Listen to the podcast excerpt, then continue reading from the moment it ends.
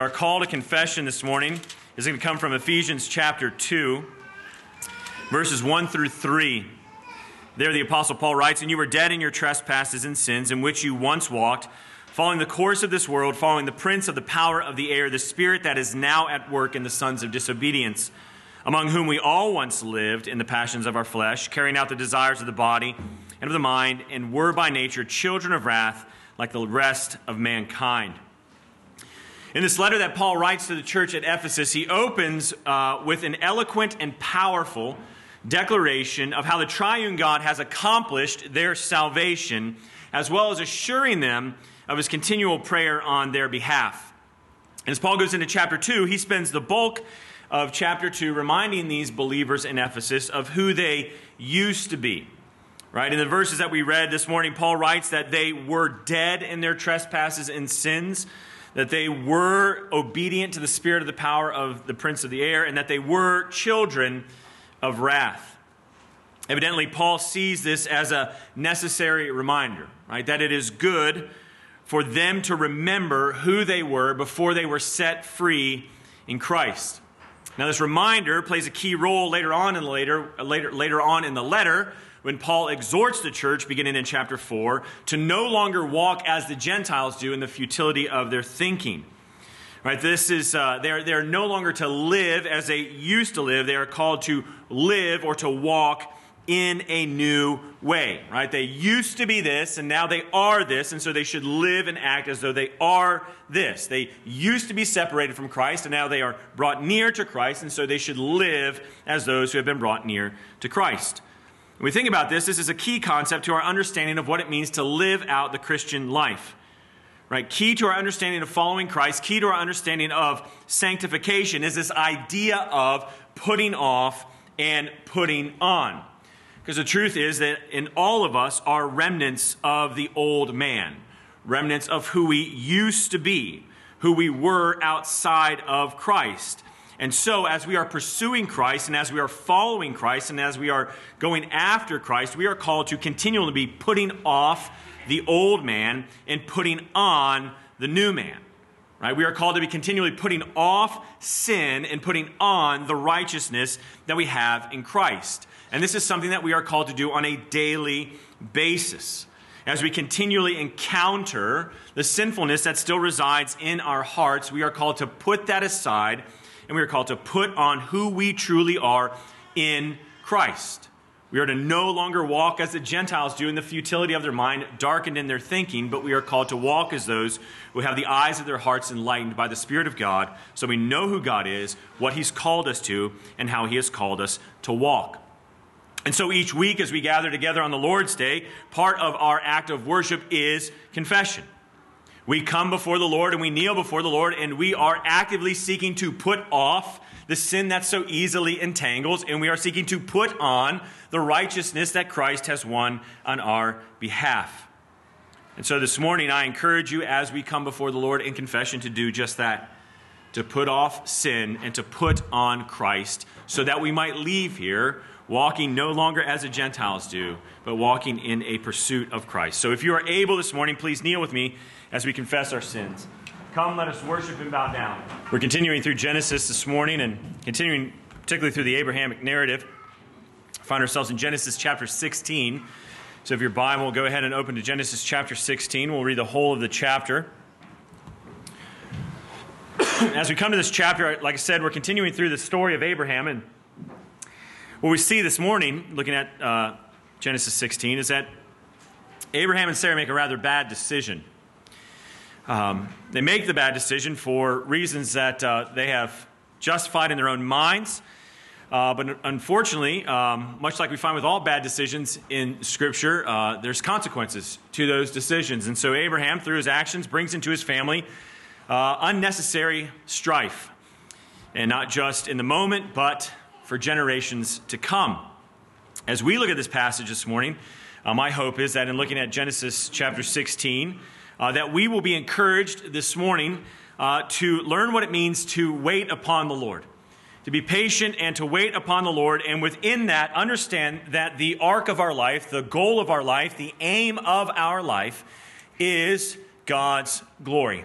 That we are called not to live for our own glory, not called to live for our own name, our own renown, but we are called, created, and brought to the Lord to live for His glory and for His glory alone.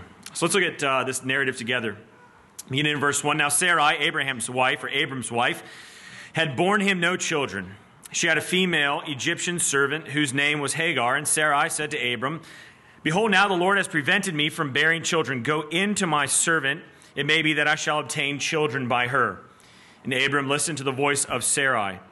So after Abram had lived ten years in the land of Canaan, Sarai, Abram's wife, took Hagar the Egyptian, her servant, and gave her to Abram, her husband, as a wife. And he went into Hagar, and she conceived. And when she saw that she had conceived, she looked with contempt on her mistress. And Sarai said to Abram, May the wrong done to me be on you. I gave my servant to your embrace, and when she saw that she had conceived, she looked on me with contempt. May the Lord judge between you and me. But Abram said to Sarai, Behold, your servant is in your power to do to her as you please. Then Sarai dealt harshly with her, and she fled from her. The angel of the Lord found her by a spring of water in the wilderness, the spring on the way to Shur. And he said, Hagar, servant of Sarai, where have you come from and where are you going? She said, I am fleeing from my mistress Sarai. The angel of the Lord said to her, Return to your mistress and submit to her. The angel of the Lord also said to her, I will surely multiply your offspring so that they cannot be numbered for multitude.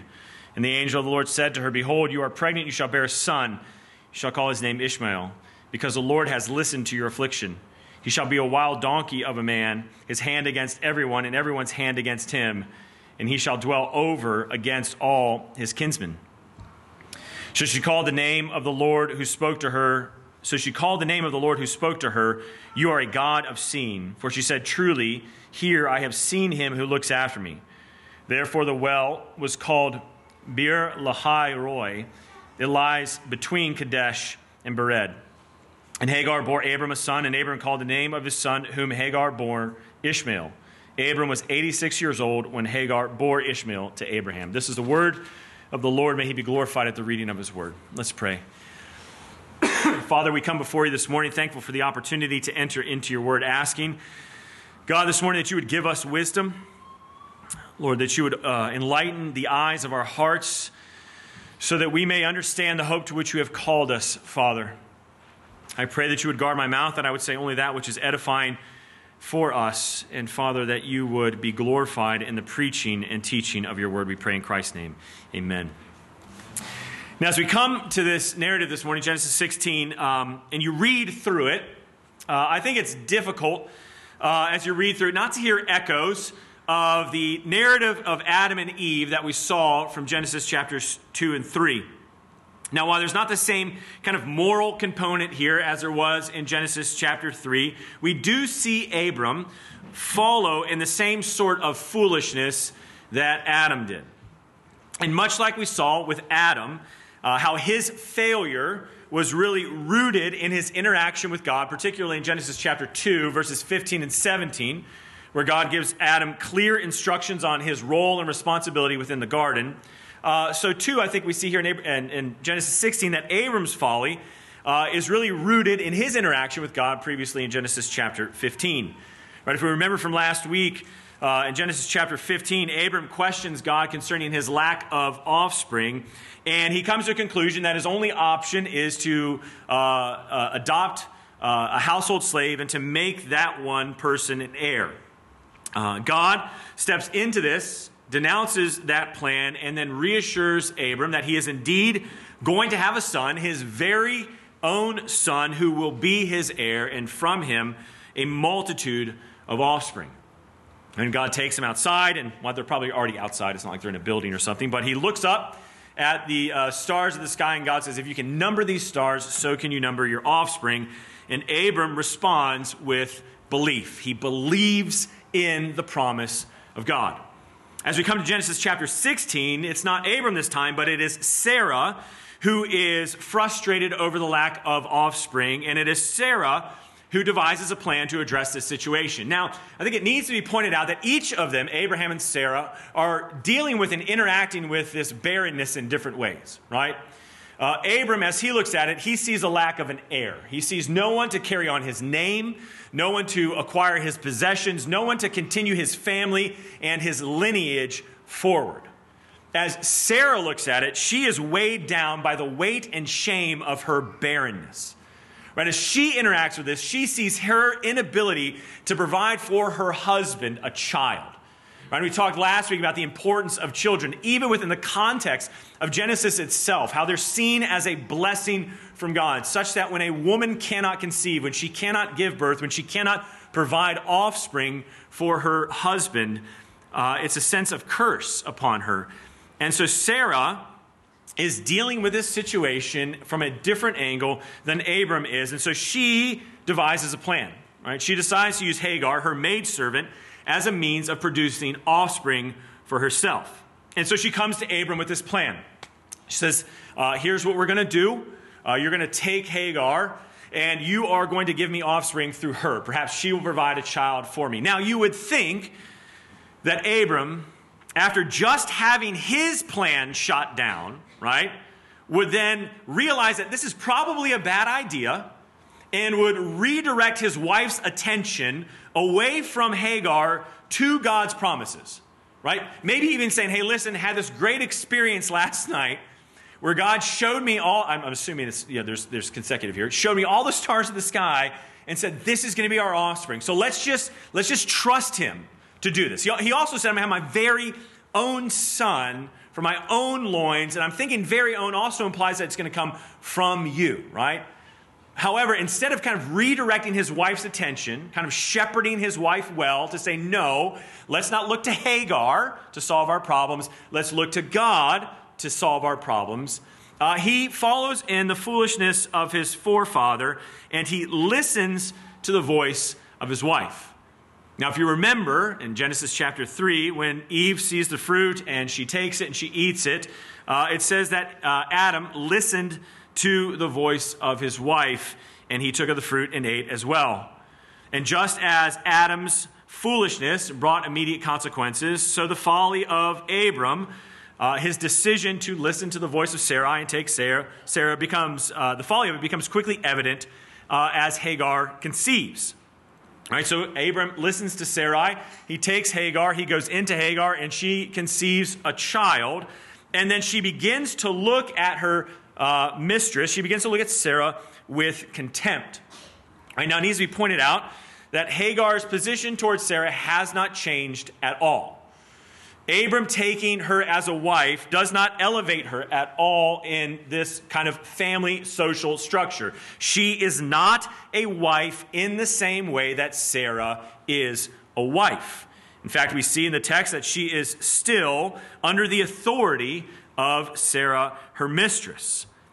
But what she realizes is that even though her social status has not changed, right? She's fully aware of who she is in the social structure, right? Even though she knows that, she now knows she can do something for Abram that his wife Sarah is unable to do. Right? Even though she's a second tier wife, even though she is still under the hand of her maid, uh, of her maid uh, mistress uh, Sarai, she now realizes that she's able to do something that Sarah can't do. She can give Abram a child. And so there's this, there's this pride and arrogance that works up in her, and she begins to look at Sarah with contempt. She begins to think less of her, she begins to slight her. Now, we see a similar situation uh, in 1 Samuel uh, between Elkanah and his two wives, Hannah and Peninnah. If you remember that story from 1 Samuel, Hannah is barren. She is unable to conceive.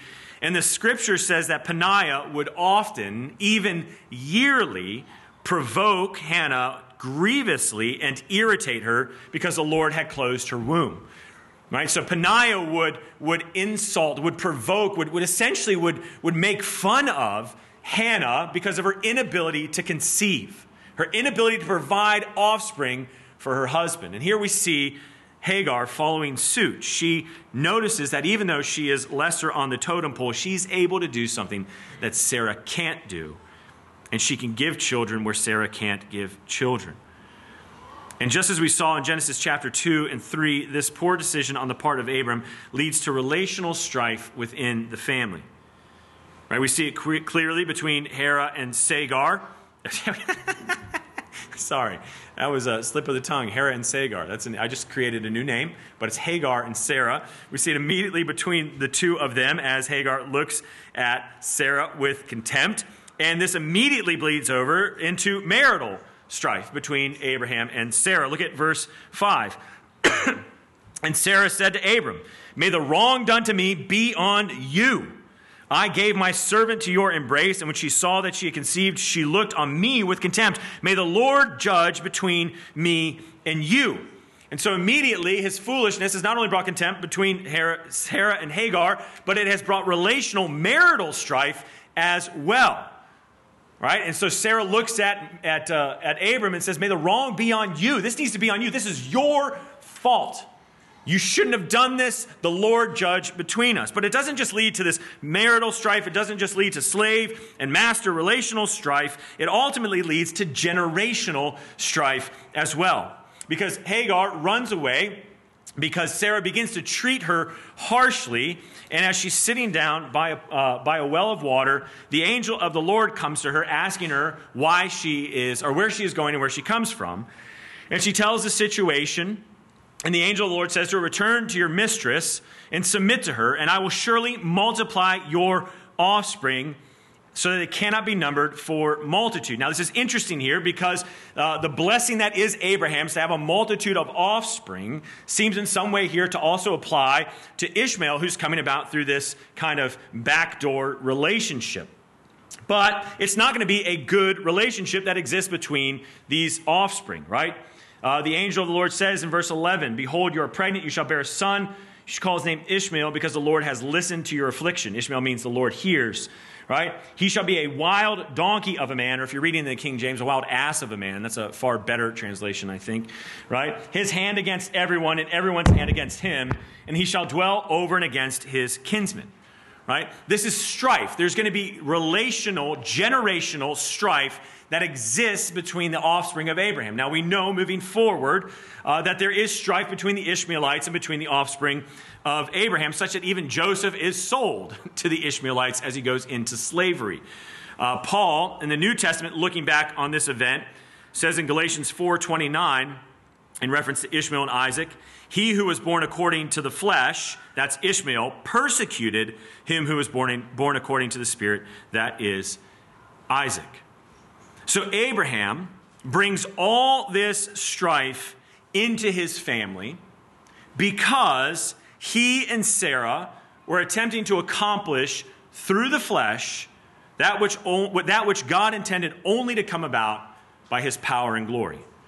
Right? They were attempting to accomplish in the flesh something that God had intended only, only to come about by his power and his glory. It's interesting if we look back at Sarah's words in verse 2, she says, excuse me, she says, I am childless, um, for the Lord has prevented me from bearing children.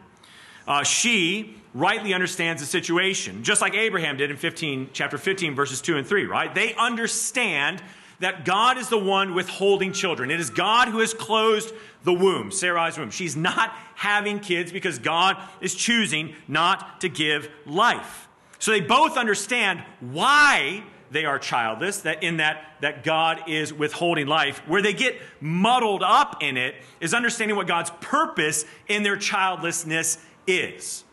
Right? They understand that God is withholding children, but what they don't understand is why he's doing it. Right? They really haven't gotten a handle on that part yet. Right? Abraham and Sarah are not childless so that they can attempt to find ways to overcome their childlessness in their own power. Right? God hasn't put them in this difficult situation, kind of like rats in a maze, to see how they figure their way out of it, right? So he can kind of stand back and press and be like, hey, they found the cheese. That's pretty awesome. Didn't think they would do it, but they did it. Way to go, little rats. They're not childless so that they can figure things out. They are childless.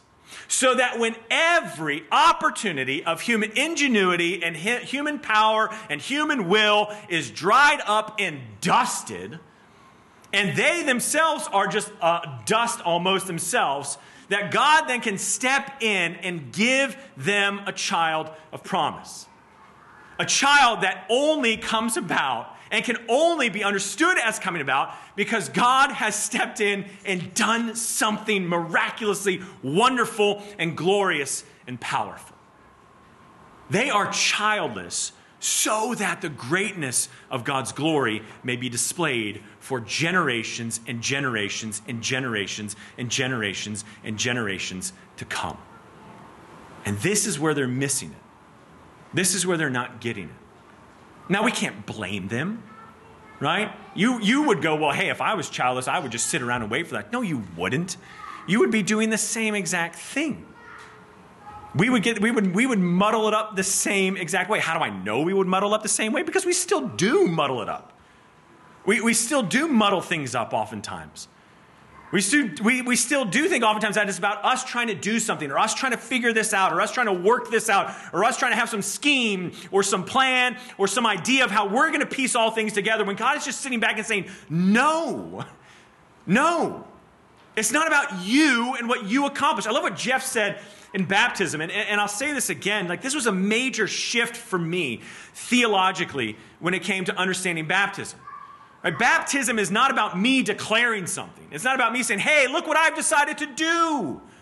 Baptism is God shouting from heaven his promises over his people. Right? It's about his glory. It's about his name. It's about his renown. It's about his promises. It's not us standing up and going, look what I did. And I'm going to let everybody know what I did so that you can be all excited about what I did so that I can somehow get a little bit of this for myself. No. Like from beginning to end, it's God being glorified. It's God declaring his promises. It's God saying, Watch what I'm going to do. Like sit back, relax, and check this out because it's going to be nuts. You know what's not impressive? Is when two very handsome, virile, attractive young people get together and have a baby. Big whoop. Seen it done a billion times. I did it. I'm handsome, attractive, and virile. Right? I've made five babies. Woo! You know what's really awesome is when two nasty, old, dusty people who should have no business coming together anymore in the bedroom make a baby. That's awesome. That is awesome. And what's happening here is they're trying to take the awesomeness, right? They're trying to take it. No, no, you're not childless so that you can figure this out. You're childless so that I'll be glorified, so that I will be exalted among the nations, so that my name will be proclaimed. And so they're trying to accomplish in the flesh what only God has brought, is intended to be brought about through the, the power of his spirit. I find it really interesting, too, that Paul latches on to Sarah and Hagar in the book of Galatians, a book which is about trying to accomplish in the flesh what only God can bring about through the Spirit. Now, as we think about this, we want to ask ourselves why? Why did they do this? What, what moved Sarah to suggest this? Like, I, I'm not trying to be crass here, but I can never imagine in all my life my wife coming to me and saying, Hey, I've got a radical idea. Why don't you take a second wife? No. So why did Sarah suggest, and why was Abram so eager, right? Because we already know from the scriptures that Sarah is super attractive, right? So attractive that he's even worried about going out of town because he's, he's afraid he's going to die and they're going to take his wife. Well, the answer is not too difficult to figure out, right? It's not very difficult. It's impatience, right? Impatience. We all struggle with this. If you say you don't, you're lying. So there's another sin you struggle with. Impatience. It's easy for us as we read this to lose track of time, right? It's easy for us as we read through the Bible, oftentimes, to lose track of time. Things happen so fast. It's like verse after verse, chapter after chapter. Like sometimes we, we, don't, we don't understand uh, gaps in time, right? We think, well, God's just showing up at Abram's house like every other day. Like, why doesn't he get it? Like, God's, God's coming over for dinner. He's telling him what he's going to do. He's hanging out with them, showing, they're looking at the stars together. Like, why can't he figure this out? But the truth is, there's a huge amount of time. Right? And so at, at certain points within the, the Abraham narrative, we, we get time markers that kind of let us know what's going on. So, for instance, in Genesis chapter 12, we're told that Abram was 75 years old when he started out on his journey. So in Genesis 12, God calls him out of Ur of the Chaldeans. He's 75 years old. Now, if we jump forward to Genesis chapter 21, we're told that Abram was 100 years old when Isaac was born. So that's 25 years. 25 years. Now, to some of you, that doesn't seem like that much time. To some of you, that is an eternity, right? That's an eternity.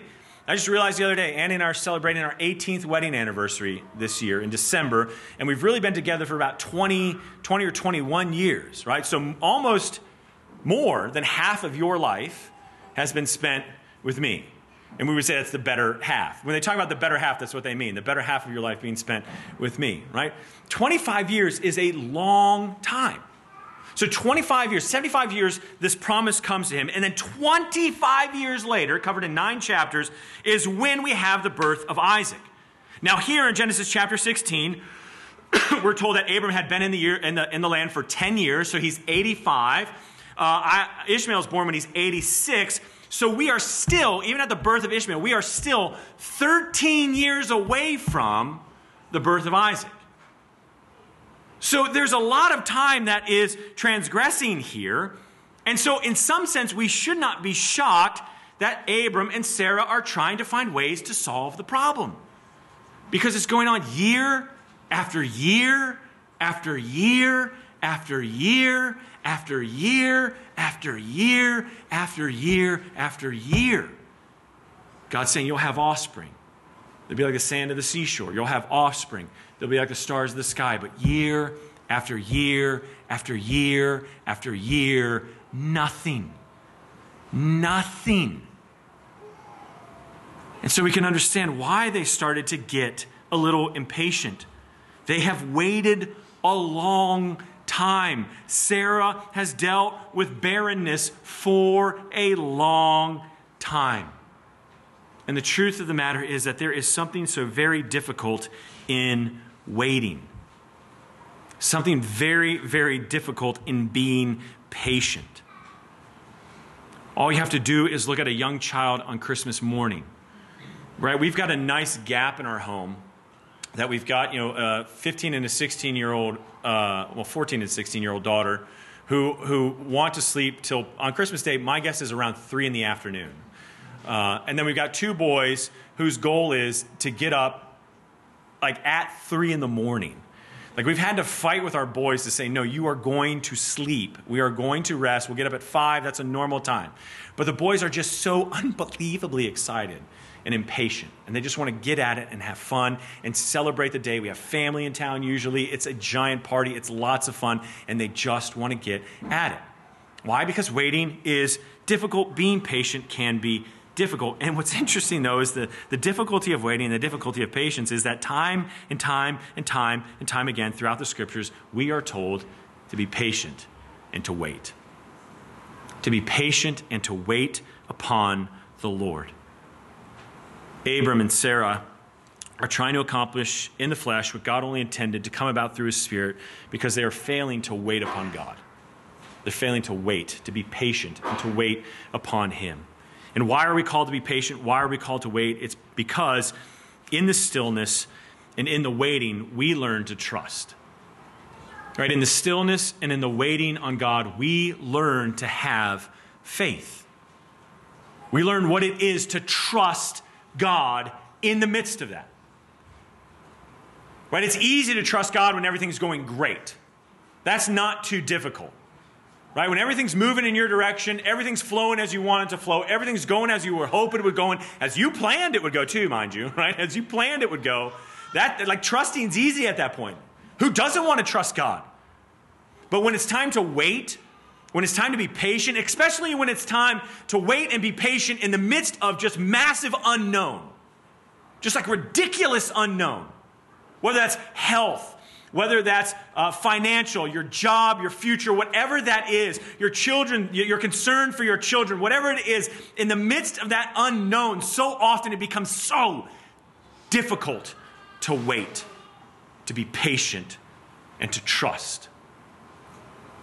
And yet, it's in that furnace, I would say, that furnace of waiting and trusting in being patient, that our faith is forged.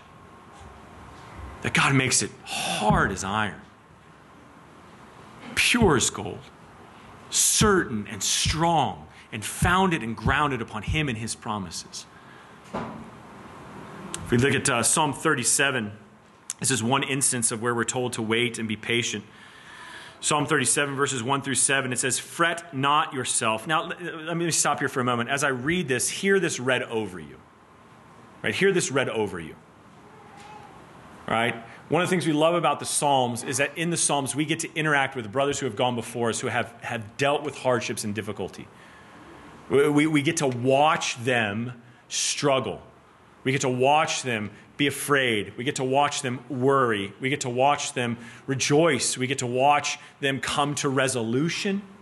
Right? So as you hear this, don't hear this as a cross reference to prove a point in a sermon. Hear this as God's word spoken over you. Fret not yourself because of evildoers. Be not envious of wrongdoers, for they will soon fade like the grass and wither like the green herb. Trust in the Lord and do good Dwell in the land and befriend faithfulness. Delight yourself in the Lord, and he will give you the desires of your heart. Commit your way to the Lord, trust in him, and he will act. He will bring forth your righteousness as the light, and your justice as the noonday. Be still before the Lord, and wait patiently for him. Fret not yourself over the one who prospers in his way over the man who carries out evil devices. You notice how those seven verses are bracketed by this call to fret not. To fret not, to not, to not worry yourself, to not become anxious over evildoers or those who provide, or, uh, provide, those who seem to carry out evil devices.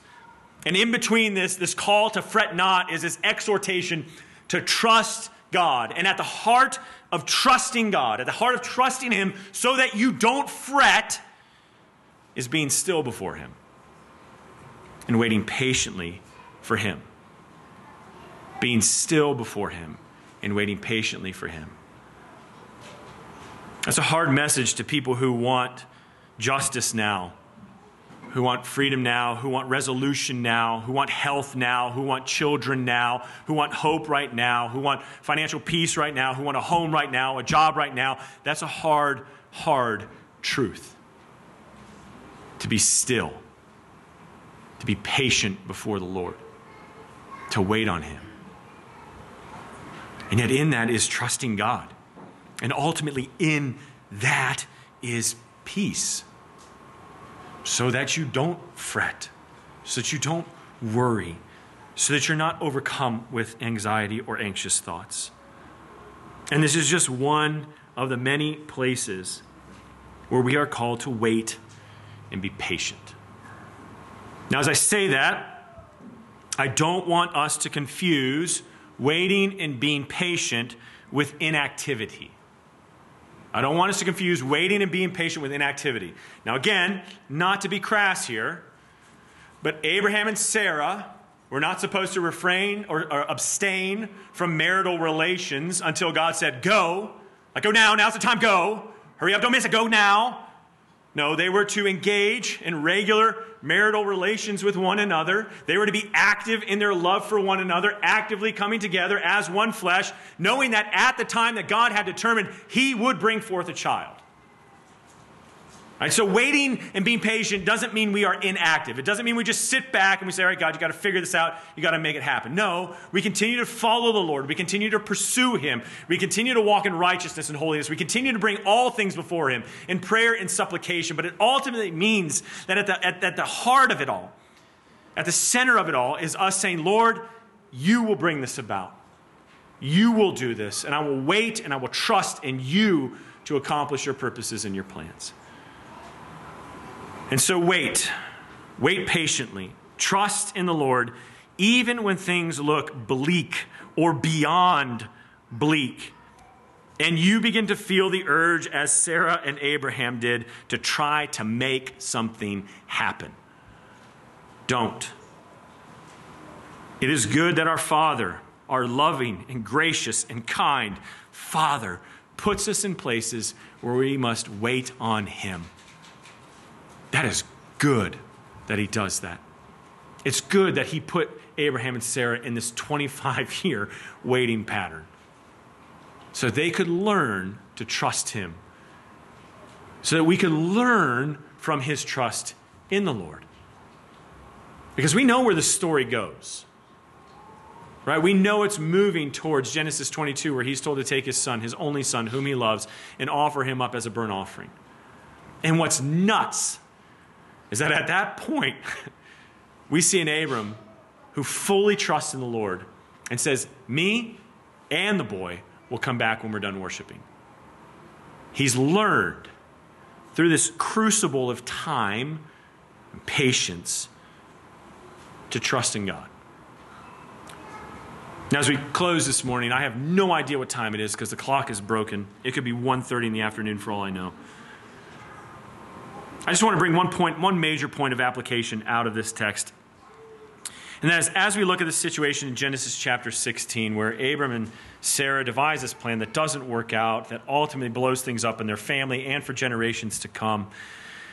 At the heart of it, what we need to remember is that our lives are meant to be a testament to the greatness and the glory of God. Right? Our lives are meant to be lived for God's glory. Not, not for our own, not because we've figured it out or we've got some scheme or we've got some plan where we can take credit, because trust me, you will try to do that. You will try to take credit. We are at our heart glory thieves, right? Seeking glory for ourselves. We must constantly remind ourselves that our life is meant to be lived as a testament to God's glory and greatness, so that when people look at us, look at you, and they look at me, all they can say is the only explanation for this is God's greatness, His power, and His glory. Remember where this began. When God called Abram out of Ur the Chaldeans, he didn't call him because there was something in Abram that he saw that he was responding to. Right? He didn't go, hey, there's a dude I can work with. There's, there's a chap that's got his stuff straight. I'll take that fella. No, when he goes to him, Abram is worshiping false gods. He's an idol worshiper in the midst of idol worshipers, and God calls him to himself. Why? For his own glory and renown. God calls him so to glorify himself. Now, what's beautiful about this is Abram gets wrapped up in this right? He gets wrapped up in God's desire to glorify himself because God's going to glorify himself by bringing salvation to his people, which that's pretty radical. But it's for God's glory. And our lives are to be lived for nothing less. We are to live not for our own glory, not for our own name, not for our own renown, but for God's glory, that our lives might be a testament to that. That at the end, when you unpack it all, when you look at the, the 80, 75, 85, 95 years, however much God gives you, when you unpack it and you string it out, it just becomes this living, breathing testimony to God's greatness, His glory, and His power. That's what I want for my life. That's what I desire for my existence. Is that God might be glorified in me. And that's what all of us who call on Christ as Lord and Savior should desire for our lives is that God would be glorified. For we are his workmanship, created in Christ Jesus for good works which God prepared beforehand that we should walk in them. We are his workmanship. He made us for his good works, that we would walk in him, that he would receive all glory, honor, and praise. I want to close with this illustration that I'm stealing from a coworker of mine, Jeff Thomas. Jeff did a devotional for us on, uh, at work on Tuesday. That's one of the great things about where I work is I work with brilliant, gifted, wonderful men who unpack the scriptures for us on a weekly basis. And Jeff was sharing from Acts chapter 12. He had preached from Acts chapter 12. And he pointed out, he said this wasn't, uh, this wasn't in the sermon. This was kind of one of those beautiful rabbit trails that you get on when you start to study. Uh, it's kind of like it's kind of like a movie. There's a lot left on the cutting room floor when you when you study for a sermon um, because you force us, you people force us to finish in like 45 minutes. If you were more gracious with your time, like three hours, we could give you everything we see. Uh, but in Acts chapter 12, Acts chapter 12 is a transition, it's a transition chapter in Acts, right?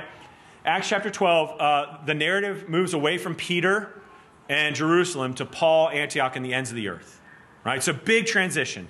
And he noted how the chapter begins, Acts chapter 12 begins with the martyrdom, martyrdom of James. So James the apostle, the brother of John, sons of Zebedee, that chapter begins with his martyrdom. And that martyrdom is covered in one verse in Acts 12. One verse.